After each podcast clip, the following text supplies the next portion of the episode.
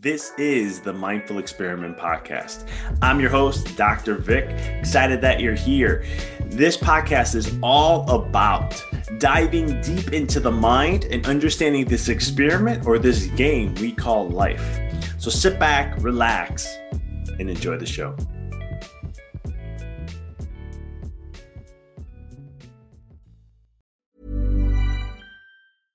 Hiring for your small business? If you're not looking for professionals on LinkedIn, you're looking in the wrong place. That's like looking for your car keys in a fish tank.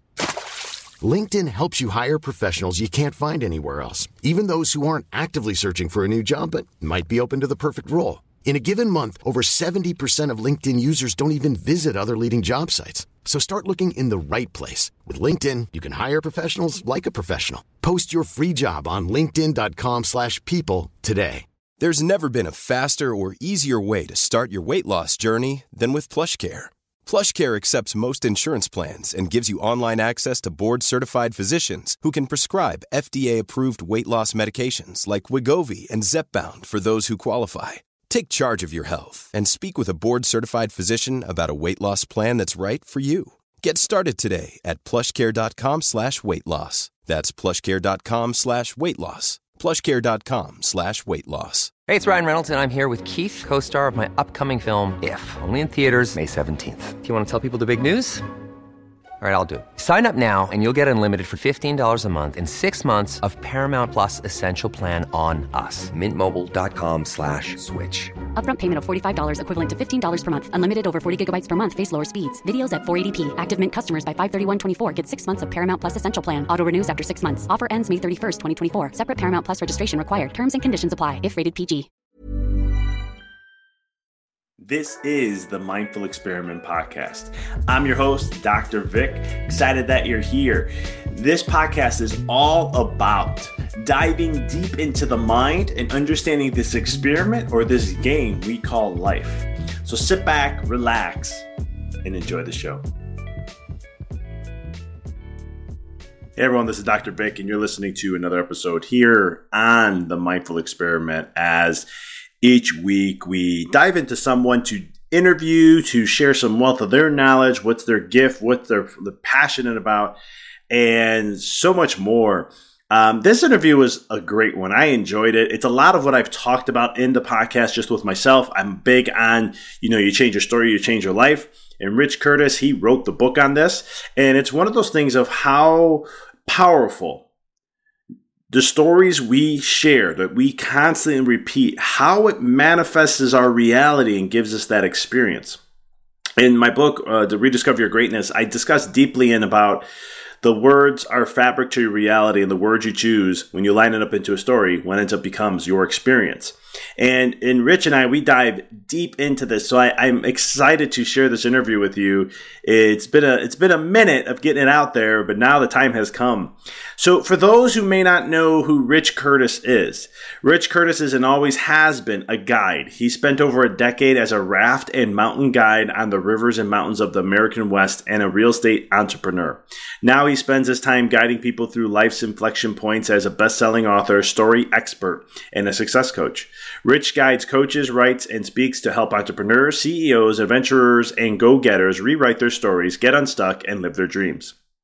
As a passionate student of the power of story, neuroscience, positive psychology, and behavioral psychology, Rich believes in a world where people can, are invested in the process of be, being better tomorrow than they are today. His life work includes his book, Change Your Story, Change Your Life, have been about helping people get there. Outside of work, Rich is a dedicated father of two, husband, traveler, and outdoor adventurer.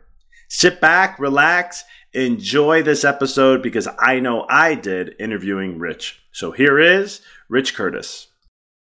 Rich, welcome to the show. Thanks for having me, Vic. I'm excited. I, I, I love the uh, I love the name and the concept, the mindful experiment. Mindfulness is a, a big part of my research and work as well. So uh, I'm I'm really excited to be here chatting with you today. I'm looking to dive in. Just when you're talking about brain stuff and all this other things, I'm like, ah, yes, I can go into this combo. I'm gonna I'm gonna have some. I can geek out with you. So I'm looking forward to doing this. right um, so before I do, before we get into all that stuff, um, I would, I would, people, my listeners always know that I always like to ask the first question, get right into things. What is your story, your path, of how you got into what you're doing today? Yeah, it's um, I mean, I think like everybody's, it's a meandering path. I can tell you, I never set out to be um, a self-help author. I, uh, you know, I I've always been a guide my whole life. Um, so I spent about a decade as a ra- as you know a formal paid raft and mountain guide. Before that, even starting at 14, I was um, guiding people and teaching them how to rock climb and how to backpack. Um, and so that was sort of my passion for a long, long time. Then when I became a family man, I, I did about you know 16, 17 years in residential real estate, which I still have that business. Um, and and then this you know coaching evolution, coaching journey sort of started for me um, with an event that happened in 2013. You know, I think I think a lot of people conceptualize their life as this sort of up and to the right hockey stick on on the graph from like not as good when you're young to killing it when you're old and the truth is life is uh, you know more a, a, series of you know hits that you take and recover from and have to get back on track and point where you want to go and get there. So um, i took one of those hits in 2013 my mom um, died sort of suddenly and unexpectedly.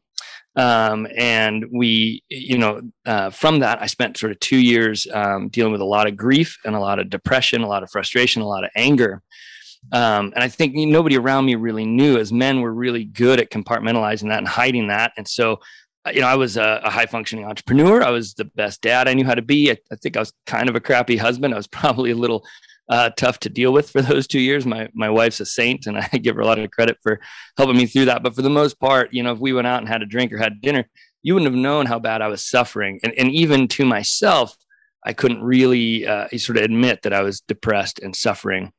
Um, and this was all driven by this really bad story I had from the the day that my mom died, um, and it was kind of compounded from some other bad stories I, I, was carrying around from my guiding days, like you know nobody dies on my watch kind of thing, where we're sort of gifted that story. I think at birth as men, like you know we, I got this, I'm a tough guy, and nobody dies on my watch, and then you know, being the youngest of five Irish and Italian boys, and then being a raft and mountain guide and having you know heart attacks and all and you know cracked heads and cracked ribs and always bringing those people home safe, sort of set me up uh, uniquely poorly to stand aside and facilitate someone's dying process, right? We, I think in the West, we treat death as sort of this battle to fight, and then you lose it. Like people even say that they lost their battle to cancer. Well, they didn't lose a battle; they they died, which is part of our natural evolution. But the language we have around it, and, and the stories I had, uh, made it really hard to um, stand there and just watch my mom pass away because she had a, a DNR order um, which if you don't know what that means, it means if we know that this is only going one way, you're going to die today, then we just are going to do nothing and let that pr- that process take its course. You don't want us to to work on you and pound on you and do CPR and and and drag this out, right? So she had a DNR order, so we literally had to just sort of sit there and watch her die for about 14 hours. So you fast forward two years from this, um, I had this uh, this huge epiphany of this story that had been causing me to suffer. And I think some people have their epiphanies, like you know, you know, with a religious leader at church or out in the mountains, or you know, these days on the slopes of the Andes, taking ayahuasca and staring at the stars, right? But uh, my epiphany came circling the Costco parking lot, um, having a fight with my brother, my older brother, screaming at him over the phone uh, and it culminated. I'd been doing it long enough and and uh, zoned out so much into this argument with my brother that apparently a security guard had started to follow me. So this guy in a golf cart who's circling behind me that I didn't even know was there, and uh, I screamed into the phone at one point at my brother. Uh, I'm failing you. I'm failing Anne. That's my wife, and we failed mom. You know, we just stood there and watched her die. She fought for all five of us every day of her life, and we just stood there and watched her die and did nothing and I hit the brakes in the car. Little security guard guy, poor dude, almost slammed me right in the back of my truck. Um, and he gets out. He's actually knocking, you know, with his with his knuckles on my window, and I'm standing there, what you know, or sitting there, pardon me, white knuckled on the steering wheel, staring forward, not even noticing that guy, completely stunned by that story, uh, because that story was it was clear in an instant that that was the source of all my suffering, that that was what was causing me the pain, and I didn't know that story existed. I had never said out loud anything like that. Nobody in my family had ever, you know, even inferred that we failed mom or, or didn't fight for her. Even late night, you know, two in the morning on the couch with a whiskey in my hand, never even thought that, right? I, I had no idea. That wasn't part of my conscious reality, but there it was a story that was, you know, causing me a ton of suffering and a ton of pain. And, and so from that, um, you know, my basic wiring is just is, and especially from being a, a, guide in the wilderness, is there's always a solution, right? You, you, take people out in the woods, you can't just say, well, things went wrong. Sorry, we'll sit here and die. You, you, you just keep fighting. You find a solution. So I was kind of, you know, how do I fix this? What's what's the solution here? And so I asked myself a couple questions: Is this story true? Right? And even if it's true, is it serving me? Which is, uh, you know, more important question. And then I looked back at that day, and the, and the truth of it was that story wasn't true. It wasn't the only version of, of what happened that day, and definitely it wasn't serving me. It was, it was, it was, you know, killing me, causing me a, a ton of pain and suffering. So I was able to look back at the story of that day and, and say, well, at four in the morning, my dad asked me and my brother to bring the DNR to the hospital, and I did that, even though I knew what that meant, you know, from from all my years in wilderness medicine. And I asked her to verbally rescind it in the hospital because you can do that, and uh, but she said no, she wanted it to stand. And I handed it over to the doc. He almost ripped it when he pulled it from my hand because I didn't want to give it to him that bad, but I but I gave it to him, even though I knew what that meant, you know, for for the day. My mom was a devout Catholic um, you, you know, your I, your last name's Monzo. You know, I'm, I'm sure you've been at least exposed to, to Catholicism. We were a half Catholic, um, I mean, all Catholic, half Irish, half Italian family, and so we got the priest in to do the final sacraments for her, which is something that didn't mean a lot to me, but did mean a lot to her.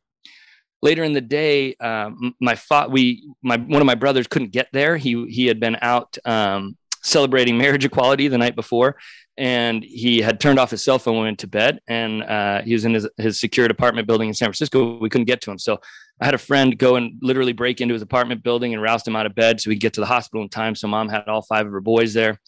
Um, by, by the end we'd called so much family uh, by the moment of her death there were 18 people in the room. Each one of them had a hand on her in some way. Um, my dad couldn't get into the hospital bed with her they had this amazing lifelong relationship um, really admirable marriage uh, they were very like disgustingly, you know, touchy feely, cuddly parents. You know, the kind that gross you out when you're a kid. And he couldn't, he couldn't get in the bed with her. So, uh, and I fiddled with the hospital bed rail. I couldn't figure it out. So I got the nurse to get the bed rail down so Dad could get into the bed with her. And then my dad said the mask, it's freaking her out. She hates those things. So I asked the, the ICU nurse, said, what's that mask doing? That oxygen mask? She said, well, it'll extend her life maybe 10 minutes. And I said, well, get that mask off her face then. And so when I looked back at that day with the perspective of the story that was making me suffer, I was able to see that I actually fought for my mom in every way I could while respecting her right to die her way. So when you look at those two stories, um, we failed mom. We just we did nothing. We stood there and watched her die. That is functionally a true statement about that day, if you want it to be. But I fought for my mom in every way I could while respecting her right to die her way is also very, very true about what happened that day. One of those stories was ruining my life and causing me a ton of suffering. The other one set me free. And then once I did that, once I felt the freedom and lightness that came from really rewriting and implanting that news story in my subconscious, uh, I said, I got to figure out if if this is real. Is this just some hooey wooey, you know, crud that worked for me, or is, is there some real underpinnings to this? So I went on a two year deep dive into the neuroscience of story and happiness, and found that there's just ream after ream of scientific data and research to support the power of of narrative to change our outcomes.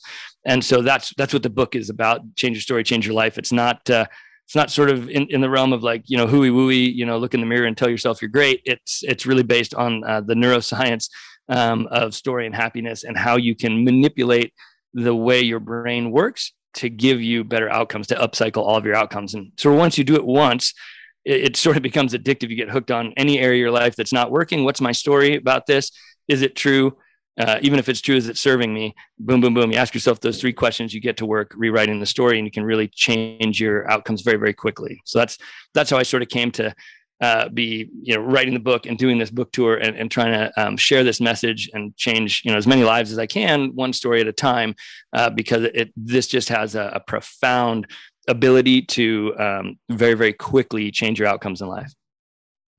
What a story, and I and I and I and I love the the repositioning or redirecting or course directing or shifting the mindset to you know your story, and in then having that different experience. How let let's get into the neural stuff um, of how how do stories, um, or I'll let you take this anyway. I'm just gonna ask the question: How do stories how do how do those stories that we use and that we put energy into shift our lives and shift the the the outcome or emotion response and all that um, when we choose one story versus another? Well, you know, th- there's some really interesting language just in the way you frame the question because I, I think once you get to the point where you're willing to admit to yourself that your stories aren't necessarily true, that you're in control of them, then you get to choose one story over another for most of us, this is totally an unconscious activity, and we've never taken the time to choose one story over another. So we are living out stories that we've written. You know, humans are these meaning making machines. We write stories about everything in our lives. Those stories get sort of instantly implanted in our subconscious. We, we carve these deep um, neural pathways to those stories, And then they're ours forever, unless we take take the time and effort to change them. So the ability to choose one story over another comes with the knowledge that you're in control and with taking back that control, becoming the, the architect of your own examined and intentional life. And that's what these processes are for. So before the point at which you do that, um, you're really, you know, sort of unconsciously living out stories that you've crafted for yourself, that society's crafted for you, that maybe parents or mentors have crafted for you, and you don't know what they are which is crazy. You have a story that um, that you know governs everything you do. You have a story about who you are, you know, as an entrepreneur, as a chiropractor, as a podcaster. If you're a dad, you have a story about who you are as a dad. If you're married, you have a story about who you are as a husband, who you are as an athlete. Um, all of those stories craft who you are and your outcomes, and you probably have never said them out loud. You probably have never written them down and looked at them and, and thought about. And maybe you have. Uh, you know, uh, people who um, have been involved in the personal development in- industry often have done a version of this work. But for most people, they haven't ever done that. So it'd be like getting in the car in the morning, you turn it on, the GPS kicks on, it starts giving you directions, and you just follow it. But you don't actually look at the destination. You don't actually think about where it's taking. You're just blindly following it.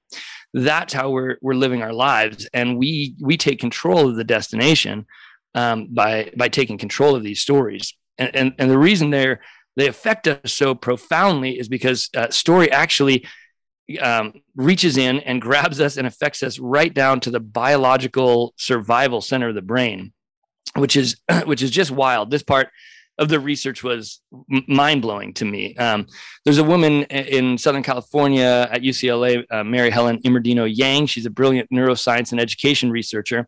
And she's found that if she tells you an inspiring story and then puts you on an fMRI machine and scans your brain, there's three different areas that light up. Um, you know, one is the, the midbrain up front, which isn't super exciting because that does a lot of different things. Um, another area is it's actually two areas the insula it's on the left and right which is really interesting. It controls your gut function. So when you get that tingly feeling from a story or you get that emotional kind of physical response you feel it in your gut that's because we, you have actually had the centers of your brain that control your gut function lit up and stimulated by that inspiring story. And then the final one, which is the most interesting, is that your medulla lights up. But your medulla is a little small cluster in the brain, you know, kind of at the base of the back of your head um, uh, this area is you know responsible for such inconsequential tasks as keeping you breathing when you're sleeping keeping your blood pressure regulated keeping your heart beating. It's the biological survival center of the brain one of the oldest parts of the brain. Uh, and, and in fact like in action sports if you take a hit to this part of the brain too severely they, they can only even keep you alive on life support for 10 or 15 minutes. It's that important and so to me, when I think about that from an evolutionary perspective, I would think we would have built like an impenetrable firewall around that. We would protect that thing at all costs, right? I would think the, the body would have tried to move that to the middle of the brain and cut off all connections to it and just protect that no matter what. But instead, all I have to do is tell you a, an impactful story, like the story about my mom, or an inspiring story, you know, of um, someone helping someone, and, and I can reach right into that part of your brain and light it it up. And the fact that it's lighting up on the fMRI machine means two things. It's getting electricity, right? We're, we're basically an electric animal, uh, and it's getting blood flow, right? Which means uh, if you really geek out on the scientific level of this, that I've just reached in and altered you at the neural level in the biological survival center of your brain by telling you a story. And so if you just if you just sit for a second with that, like a story affects you right down at the cellular level in the biological survival center of your brain. Now that Mary Helen Immordino Yang's conclusion from that is that our social selves and our biological selves are inextricably linked through our stories. Um, and I, I, I, take that a step further to say if these powering, uh, powerful inspiring stories are affecting you right there at the bi- biological survival center of your brain, how much damage do you think the really terrible stories you're telling yourself do? Right.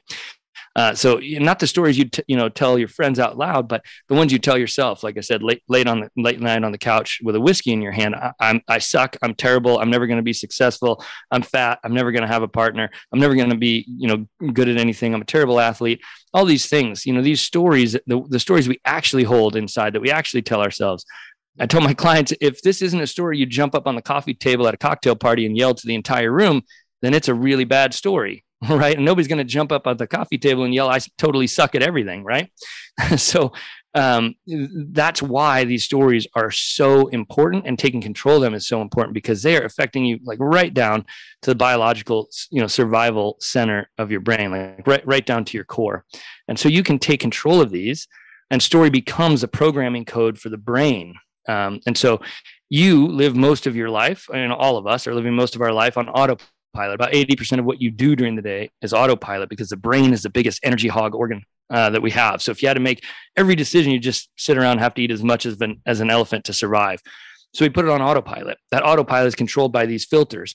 The way you access the filter database is through these stories. So nothing new gets in to your brain or changes your outcomes unless you can circumvent these filters. And and the the stories are how you do that. You get in there and you and you reprogram your brain using these stories. Powerful, amazing what a story can do, huh? yeah, I appreciate you bring, I appreciate you bringing the neuroscience there. I love how you shared it. It's very easy to digest. And one of the things is then. So my next question is then: Is stories real or? Because um, I know you said they're just they're made they're made up in a sense, but is any story real or is every story just real based on our choice of what we choose or what we keep alive or what we focus on? I mean, how's that work? Yeah, it's, it's wild uh, we as humans have this death grip on truth. And then we have you know certain cultural um, constructs that help us have even more of a death grip on truth. And and really the stories you're carrying aren't true. Um, and and i don't mean this we, we've sort of entered this political post-truth environment that's that's been a big deal in our country. And i don't mean this at all in that sense. There are things that are you know empirically true. I'd say in the book you know if i smack you in the head with a chair we're going to both agree that chair exists right? When when you're done whooping my butt you know so there there are things that they're true they're real they exist but they're the truth of them is personal to you. And and that's for a number of reasons. One of them is that we construct our stories through uh, through an infinitesimally small amount of the data that's available. So right now if you can envision this you're being bombarded while we're talking with 11 million bits of information um, and depending on the neuroscience study you read, you can consciously process 40 to 60 of them. Most of them agree around 40. Um, and so you are taking 40 bits of information from the 11 million to construct your story about this moment. So the average dictionary has about a million letters in it. So that's like me throwing 11 dictionaries at you and saying you can pick 40 of them. Of course, you can have duplicates. We don't have 26 characters, but you're going to pick 40 letters out of these 11 dictionaries and write a story about this moment, Vic the the chance that you and I are going to write that the same story, you know, parsing the data like that is is functionally zero. That's why we can look at these major events in our world, you know, whether it be COVID or our politics or whatever, and have such radically different views of the exact same thing, right? And then that's separate from taking in different information. Certainly, we all take in different different sources of information. But if you and I were watching the exact same source of information, the, the likelihood of us writing the same story about that is, is functionally zero. Um, so you, first of all, you're compiling these stories from an incredibly small uh, amount of the available data. And then that whatever data gets through has to pass that filtering system I talked about. And your filtering system is personal to you. Uh, so your filters are different than mine. So the, the bits of information you're going to let through are different than mine. Um, and then you add to that that we are bringing that information in through our five senses. And we have this sort of love affair with our five senses, and we believe that they're truth, right? Especially sight, because humans are such visual animals. Uh, we interact with our world through sight that we're so in love with what we see is real, is true. If I see it, it's true. You know, like people prove it to me, show me, right? But th- that's not actually the case. What you're seeing is is a personal virtual reality to you. Um, and, and there's this guy Isaac Lidsky that, that, that's a quote by him. He says, you know, what what humans see and take in is a personal virtual reality. And the reason for that um, is because your sight is not a direct projection of the world. Your sight is actually bringing it in, filtering it through your emotions, your past experiences, and then presenting an image to your brain that is not what it saw the way a camera would, but a filtered version of, of what it saw. One of the one of the, the sort of coolest examples is in the early space program, they thought the astronauts would go nuts if they were upside down in zero G. So they strapped these goggles on them with lenses that inverted the world, made the whole world upside down, and they made them wear them day and night. Couldn't take them off for 30 days. And of course, some people did go a little batty and trip and hurt themselves, and chaos ensued. But on day 26, one of the astronauts woke up and the world was right side up again, but he was still wearing the goggles right? And so his brain said, well, for the last 32 years, the world's been right side up. So I don't care what's coming in. I know this is what it should look like. And it flipped the image for him. By the end of the 30 days, all of the astronauts had had a similar experience where the world eventually became right side up again. I, I say that it's, it's just a cool, fun story. And I'm a space geek, but I say that because you you what you are building these stories from isn't pure empirical truth it's a filtered personal truth to you um, so if you can get to that point where you you understand that you have compiled these stories through this filtered personal virtual reality of yours then you're in control. You're the one that wrote it. So if you're living out these crappy stories it's your fault. You wrote them you're in charge here. Um, and that, that you know depending on on how you feel about the world that can feel disempowering or it can be the ultimate empowering moment where you say, well, if I wrote these, if I'm in control, then why am I living out such crappy stories? Why am I living such crappy stories? You know, why am I writing such crappy stories for myself? I'm going to take control and and write some ones that are equally true. Um, you know, they have to be based on real facts. They're equally true, but they serve me and take me to a better place. And that that equally true piece, even though I just spent you know five minutes telling you none of them are true, they, they do still have to be based in true facts. So, you know, if if you're making 20 grand a year right now and you say, uh, I'm going to be a millionaire by the end of the year, right? That's your that's your new mantra. Probably that's not going to happen. Probably that's unlikely to happen, right? But if you say to yourself, I have all the tools I need to become financially successful, well, now that's that's based in some truth, right? You probably do have the tools you need if you're willing to put in the work to become financially successful. Now, whether that's a millionaire by the end of the year or a millionaire by, by five years from now, your brain, your filter system, your brain can't really argue with, I have all the tools necessary to become financially successful. It's really easy for it to say, no way in hell are you going to be a millionaire by the end of the year, right? That that snarky jerk in the back of your head that tells you you're fat and ugly and never going to get anywhere in life. That's real easy for him or her to say, no way you're going to be a millionaire by the end of the year. But you know, I have all this, this, the skills and tools I need to become financially successful. That's that's harder to argue with. So when you're um, evolving these stories, because you're not throwing the story out and writing a new one, you're actually evolving the story from one that doesn't serve you to one that does serve you. When you're making this evolution process, you still have to fill it with equally true facts. Like you know what I did. I brought the DNR. I got the bed rail down. I got the mask off my mom's face. All those things were true. I didn't make up or invent things to make that story better. I just picked better bits of information um, and then we, we can go you know further. Our 12 million year old monkey brain is actually really um, uniquely programmed to pick the worst bits of information, which is why we sort of um, at rest write such terrible stories for ourselves. So we're bucking our biology and our evolution um, and have to really actively do some things to create new ways to bring in more positive information to compile our stories from. And once you sort of take those next steps, then you at, at resting state become better and better and better at writing better stories for yourself, even when you're doing it subconsciously.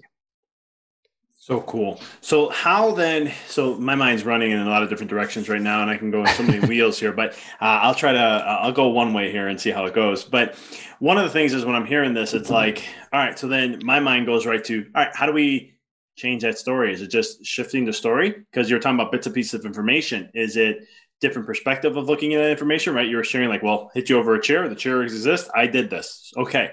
But then the story afterwards. How do we create stories. Like i like how you said you know i have i have everything i need to be financially successful. I love that. You can't argue with that. Um, is it, do you have does the brain need something to hook onto? In other words does it need some form of evidence to support the story so that um, you can let your ego your inner critic or whatever we like to call it um, left I call it left brain um, hook onto things. So they can say okay yeah this is look at here it is. And then the story starts to get more belief. You get more emotions in there. You start tying all these different things the reptilian brain and all that good stuff to make that a reality.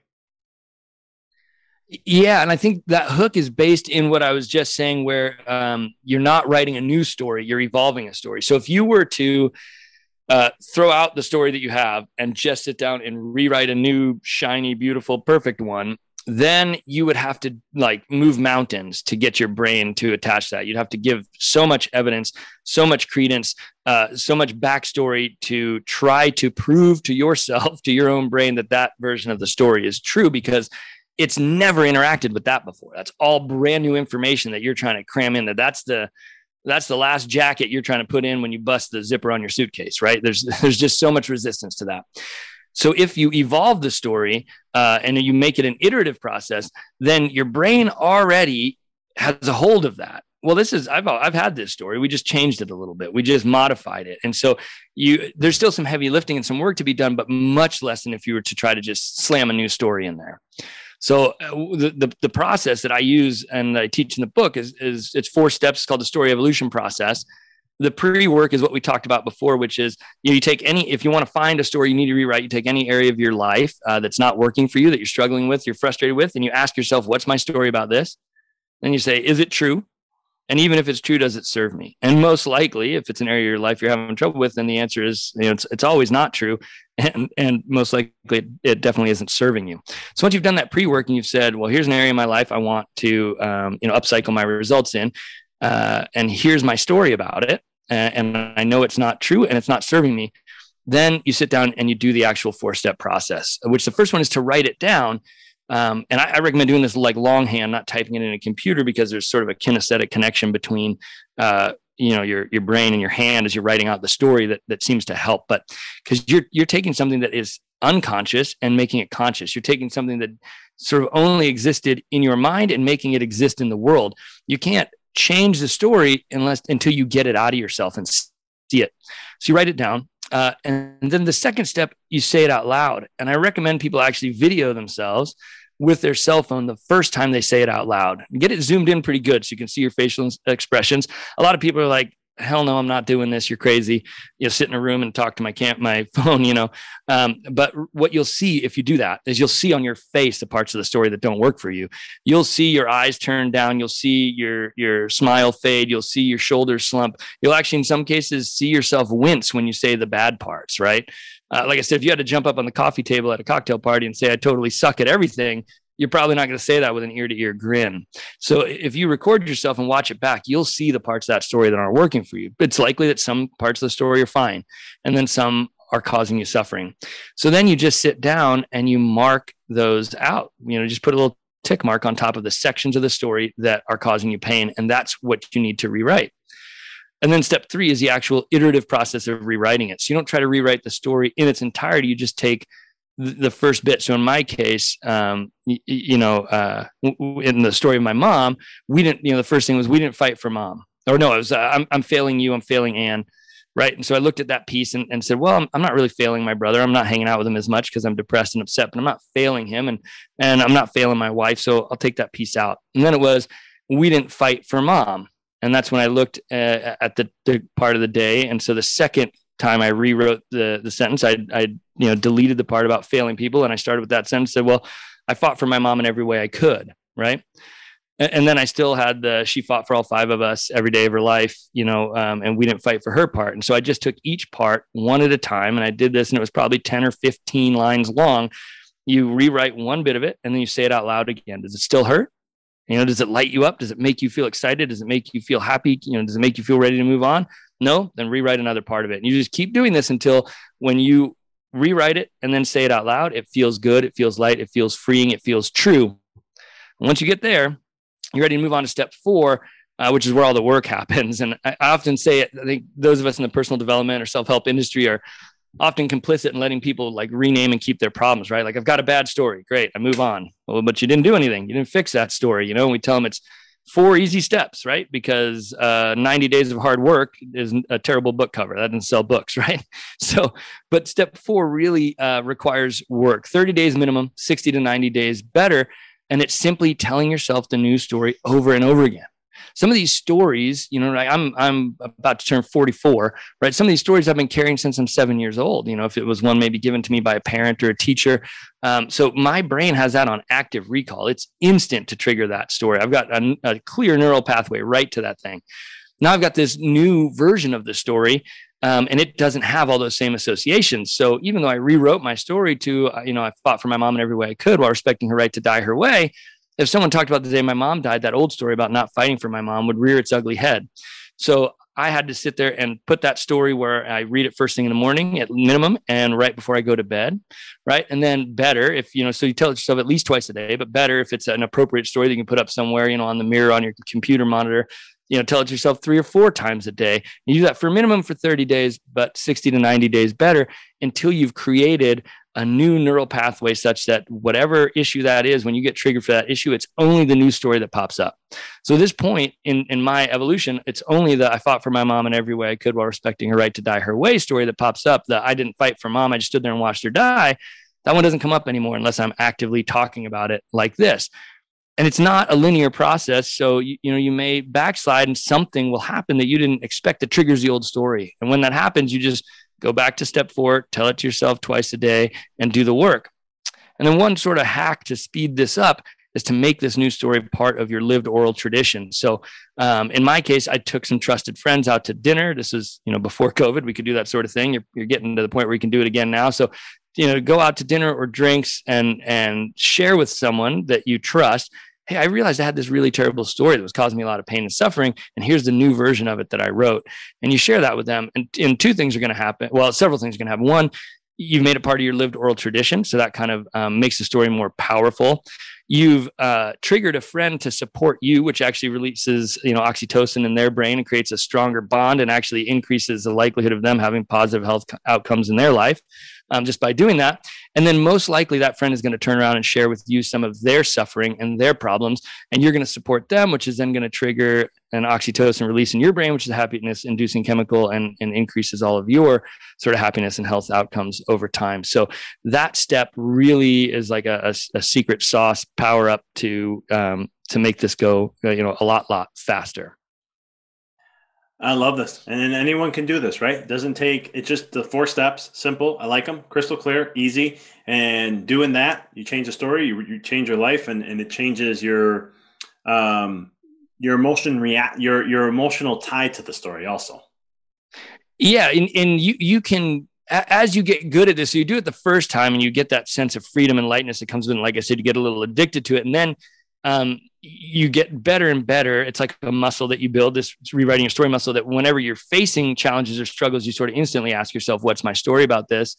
And then as you start to craft your news stories, you get better and better at tying in these sort of um, meaning marker, you know, um, to the story. So we're meaning making machines as humans, right? Like, you know, like uh, I've got there's a rocking chair at my dad's house that you would pass by and think is just a cruddy, beat up old antique.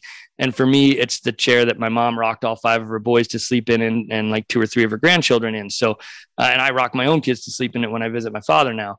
So that chair has a lot of meaning to me. It has no meaning to you. So as you rebuild these new stories, the more meaning you infuse into and attach to it, the more powerful and better outcomes you're going to get out of it right so um, fighting for my mom in every way i could that that has so much meaning that that you know ties in and triggers right into that savior complex, that nobody dies on my watch complex, that sort of male warrior complex, right? Like all all these sort of cultural stories that we're fed that become a, a, real deep entrenched fabric of who we are. If we haven't gotten to the point where we can rewrite those ones yet, we can ascribe new meanings to them to make them work for us um, by connecting our story, our new stories to some existing stories um, that we know that can help give it power and and move forward. And so we can, you know, our meaning making causes us sort of no end of um, depression, anxiety, and frustration over the course of our lives. But if we take control of that, we can really use it um, to accelerate, uh, you know, making more positive outcomes in our life. And I just love the, the, the stuff that you're doing with all this because you know your story, holding that story, that lower emotions, that can create um, chaos in the body, which can start to create a breaking down effect, which can lead to disease and other things uh, just by holding that story. And I've read other books like of great warriors doing great things. I forgot who it was. There was there was a book about a Japanese warrior who fought into the army. I forgot what it was. I apologize. Uh, it was a book I read years ago, but it was talking about how afterwards he fought, he stayed, he lived in the jungle wild and um, survived in this crazy jungle. And then afterwards, um, he, he came out and he saw what Japan became. And it was the story that he kept telling himself that led to massive depression. Or there was a guy, I forget the name who it was, but I know it related to Metallica. And he always compared himself to Metallica's success and he never fully saw the massive success he had because again of the story he kept telling himself. And i think that's why uh, uh, you know being able to evolve the story and shift the story it, it's a game changer for life. And i know you know this already but just for the listeners to really know this and tap into that. Yeah and i think that that comparison piece you just tapped into like uh, comparison is is uh, the mother of all suffering right and, and, it used to be you only compared yourself to your neighbors uh, and and your close friends right? Like we evolved as as monkeys to to live in tribes of say a hundred right? So the, the people that you're interacting with to dealing with on a regular basis should be around 100 and now social media um, and our huge interconnected world has made it to where you're you're connected to everyone all the time and so it's just put that um, comparison mechanism on overdrive for people and causes a lot of suffering that's one of the reasons why sharing your bad story with a friend um, and then sharing your news story with them is so powerful because it's not we don't make real human connection by showing these perfect highlight reels of our lives on facebook we make real human connection in our, our beautiful fallibility as humans and our struggles and our challenges and in sharing those and supporting people through that, right? Humans, there were 15 other hominids running around trying to make more hominids, and humans survived not because we were the biggest and the baddest and the toughest. We survived because we were the scariest, right? We're good at hearing a, a, a twig break in the woods and thinking that's a saber-toothed tiger better run. Um, and because we could cooperate and help each other, and that's why you know our our species, Homo sapiens, became the dominant hominid.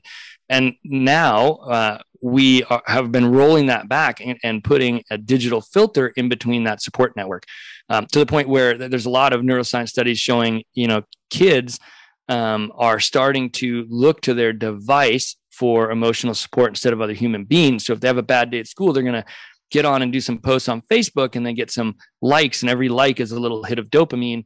And so they feel better. And so they turn more to the device and less to other human beings for their emotional support. And that is, that's a real problem. Um, there's a, a, a research study that's been going on for like 75 years or more at Harvard. That's the longest longitudinal study of human happiness ever. Um, Robert Waldinger, who was like the third or fourth director of this study, did a TED talk about it. And th- what they've found is that um, at, at, you know at the end of life you know in, in your 80s um, and in some cases in your 90s the people who are the happiest the healthiest um, and the and have the least days uh, of pain are the ones that maintained strong um, you know interpersonal relationships in their life, like com- mostly conflict free, supportive, long term relationships. So, uh, having a spouse or partner right up until the end, having close friends right up until the end, maintain that human connection was a stronger predictor of their physical health outcomes than all of the other data. So, in their 50s, they you know took their cholesterol and and uh, you know tested all the things that you would think of for arterial disease and heart disease and none of those things you know correlated as strongly with their positive health outcomes and longevity and happiness in their 80s as did just whether they maintained their important human relationships so it's uh, it's really crucial that uh, as a species we start to strip away these digital filters between us um, especially now that we're getting you know, in this last year sort of exacerbated that, but getting back in person with people and creating real meaningful, lasting in person supportive networks. Um, and especially for men, because we, we tend to do that um, less effectively than women you know, by the numbers. No, totally. And I love how you brought that point up about connection and interpersonal relationships. As a chiropractor, uh, we always say, you know, we work on the brain. That's what we do. We work on the nervous system. We're always enhancing the communication and, and all that good stuff. And uh, I came upon that research and understanding that where um, there's actually something that's even more powerful than a chiropractic adjustment, and that is deep interconnected relationships with others, having a, a community, having family. Um, and family doesn't have to be just blood related, it could be your friends that you consider family. Uh, but they showed that that has the highest marker to help with your health and overall well being than anything else in the world. Yeah, and, and as men, we uh, we form friendships, but not um, support networks in the same. So, like you know, there's mom, you know, women when they become a mother, there's these moms groups where they get together and support each other through the, you know, incredibly difficult transitions of raising kids. And, you know, as men, we, we, we might go out and have a beer together or go fishing or go hiking or something, but we don't as often build these emotionally supportive networks. And it's starting to, you know, bite us in the backside. For the last three or four years, we've had a declining life expectancy in the U.S., mostly driven by um, men in their 50s who have lost their way in life, either lost their job, lost their ability to serve their family, struggling with mental illness. And they tend to, by the numbers, resort to drugs and alcohol and either end up in suicide or circling the drain and uh, having an overdose eventually. Um, and so it's really important as men to start digging into these relationships and really supporting each other. So, one of the things there was a big realization for me out of my two years of suffering was that everyone around you is suffering. I tell people if, if you want a litmus test to tell if somebody's suffering, just look at their chest. If it's rising and falling, they're suffering. Um, and until you've been through sort of a, a, significant major trauma or suffering event yourself, you don't really tap into or understand that. Um, and so now, you know, people reach out to you, you know, for the first couple of weeks after someone dies in your life, and then they move on and you look fine. And so to them, you've moved on too. And so the support that you really need over that first two years pretty much dries up in the first two weeks. And so I kind of insert myself um, in in the situation more aggressively than I used to. So whenever anybody I know loses somebody, I reach out to them, I write them a letter, I make some follow up calls over the next year. I program them in my phone to follow up and just check in and make sure they're okay. For some of them, they'll get real and actually share with me. And for others, they won't. They'll still act like they're fine. And that's okay. But they at least had somebody say to them, Hey, man, are you okay? I'm thinking about you. I know this stuff's hard. If you want to talk about it, tell me. And if you want to just, you know, drink drink beers and and and play video games, we can do that too. But if you want to talk about it, you know, I'm here and that's okay um, and just opening that space and, and making sure to check in on those people over the course of two years, not two weeks, especially as men. Um, that's going to go a long way to starting to develop the types of social support networks that will help turn around these effects where m- men later in life who lose their sense of purpose or direction um, just don't have the support to get back to it and and find their way. Um, and so that that sort of taking the time to do that as men is really crucial. I couldn't agree more, and it's something that as men we need to you know break away from the old uh, um, uh, programming, if you want to want to call it that, or, or cultural belief, you know, um, in that way, and, and start to shift gears and, and have that network. And I'm starting to see a movement of that, little at a time where more and more people are coming out and they're like men groups and things like that just to help support, which gets me excited because I know uh, I, I, was I was raised an Italian, Italian Roman Catholic. You know all this stuff. Men don't show emotions. We, you know any any sign of any emotions, weakness, and so I had to hide my emotions. I was an emotional person, but I had to hide them in the dark, in a sense, or in a room, uh, and then come back out looking strong. And um, over time, I learned to break through that. But then, unfortunately, people who I grew up with didn't weren't like that. They hide their emotions. They don't want to be open. And it was like, no, no, no, I'm not going back there. I want to have real deep relationships. And so sometimes there's also that like, you know, breaking through the mold to see who uh, you need in your life. Like, cause some people may not be wanting to do that. Some people are like, no, I'm happy living this way or living in this realm. And it's like, all right, cool. I'll give you the support you need, but um, I, I need to have people who help support in that level. Cause I know for me, it's huge for my own vitality and my own well-being too. Yeah, and I think as um, as, as sort of you know change makers and advocates for mental health and and personal development, um, you know, the more we can construct more of those groups or create more of those spaces that that are men specific, and uh, and in particular, you know, when people see somebody they think would be the sort of manly man type. So, like you're saying, you know, like I'm the youngest of five Irish and Italian brothers. Um, there wasn't much left in the gene pool by the time it came to me. So they're all over six foot and over 230. And I'm like five, nine and three quarters with my shoes on and under 200, you know? And so, uh, especially for me growing up, being tough was, uh, was important to, to prove that I could fit in, you know? Um, and so creating, uh, actively creating spaces as someone uh, that someone would look to and think you you're programmed to be you know more of a traditional male right? And if that person steps out and creates that space it really opens it up for people. Uh, you know one of my best friends who's a raft guide uh, he's also a little bit of a lunatic. He would on the river all the time um, sing songs from the little mermaid. So this guy is, is former army. Uh, he's as tough as a tough guy can be. He's a firefighter. He, he's a raft guide.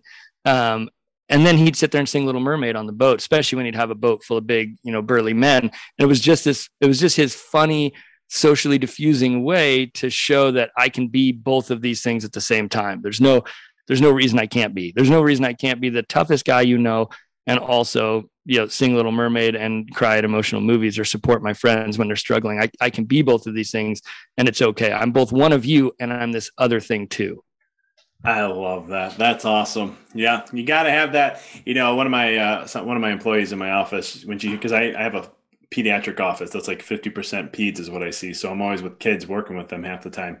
And one of my employees is always like, I love hearing you talk to kids. You get in this like kid mode and you're like this big kid. And I'm like, you gotta be. I go, this is why I see kids because if I do this with adults, they're gonna think I'm weird and they won't come. I go, at least with the with, with the kids, I can be this way. And the parents are like, wow, he really tries to connect with the children. And I'm like, no, that's just who I am. that's the other side of me. yeah, and we don't really um you know, like when we talk about personal stories, there's another whole realm of this of these cultural stories that we absorb and it's really insidious. We don't know where they come from, uh, you know, in a lot of ways. And so we, especially in dealing with children or child rearing, have to fight against them. We we lost our family dog recently, and it was in the middle of COVID and lockdowns, and so uh, there was nobody to sit with the kids. So my wife had to go. She wanted to be there, so she had to go put the dog down, and then I was on like Facetime watching it and, and being with her that way. And of course, I'm bawling, like just sobbing. Right? So you know, we've had we've had him for 12 years. He's part of the family and my son, my seven year old, saw that and he said, Well, dad, it's probably good that you didn't go. And I said, Well, why? He said, Well, you probably would have been embarrassed crying in front of all those people like that. And I said, Well, you know, why? This is, I'm losing a friend. This is, this is a part of our family who's dying. This is a perfectly appropriate time to be crying. I wouldn't have been embarrassed at all. And I saw his wheels turning and thinking about that. But I've never told him it's not okay to cry. I've never, so like, but you know, at school, maybe he fell and cried and some other boys, you know, gave him a hard time or a teacher told him to quit crying or who knows where that came from. But these ideas of maleness, these ideas that don't serve us, that concept that at seven is just sort of an interesting how that happened with you could be the thing that at 50 you know causes you to be an addict right? There are direct lines through these sort of um, notions these toxic male notions that end up in these really bad outcomes. So uh, you know it's important in terms of the the power of story to look at these cultural stories and how they affect our kids and give them counterpoints give them other stories give them better stories of maleness to look up to you know because your, your kids no matter who you are as a dad you're God. They look up to you as the coolest person in the world, at least until they're probably 10 or 12 when, when that all starts to shift. But in that time period where they're looking up to you, then you as a counterpoint, you doing something different than what the rest of the world says is man, man or male, um, gives them a, a, new story, a new, um, you know, new outcome to, to live out and walk out in their lives. And that's, that's really important. That's where all the change will happen for this next generation. I love that. Rich, I could talk to you all day, brother, but uh, all good things eventually have to come to an end. So, how can people connect with you, follow you, see what you're up to, get your book, all that good stuff? Yeah, uh, the book's on Amazon. You just search Change Your Story, Change Your Life, Rich Curtis. I think there are one or two other books by that title. So add the Rich Curtis in there. You'll find it. It's the blue and yellow cover. Um, it's in all three formats, including audiobook read by me. Um, if you want to get involved with the, the coaching practice and what we do with personal group coaching and events and all that, you can check that out at Rich Curtis, R I C H C U R T I S dot com. And then you can check out what we're doing over on Instagram uh, at Rich Curtis Guide. Love it. Rich, thanks for being on. I appreciate you sharing your story, everything you went through, and also uh, the work you're doing. I think it's absolutely amazing. It's a game changer for humanity, and I think it's going to shift the course a little bit and the trajectory of where humanity is going to level up to a whole nother level. So, thanks for taking time to share with the the, the Mindful Experiment uh, audience and everything, and uh, keep rocking and rolling, brother. Thanks so much for having me, Vic. Great conversation. Thanks for tuning into the podcast. If you found this episode to be inspirational, pay it forward by sharing it with someone that you know can benefit from this. If this is your first time tuning in, please follow us, connect with us so you don't miss another amazing episode. And until next time, keep rocking and rolling.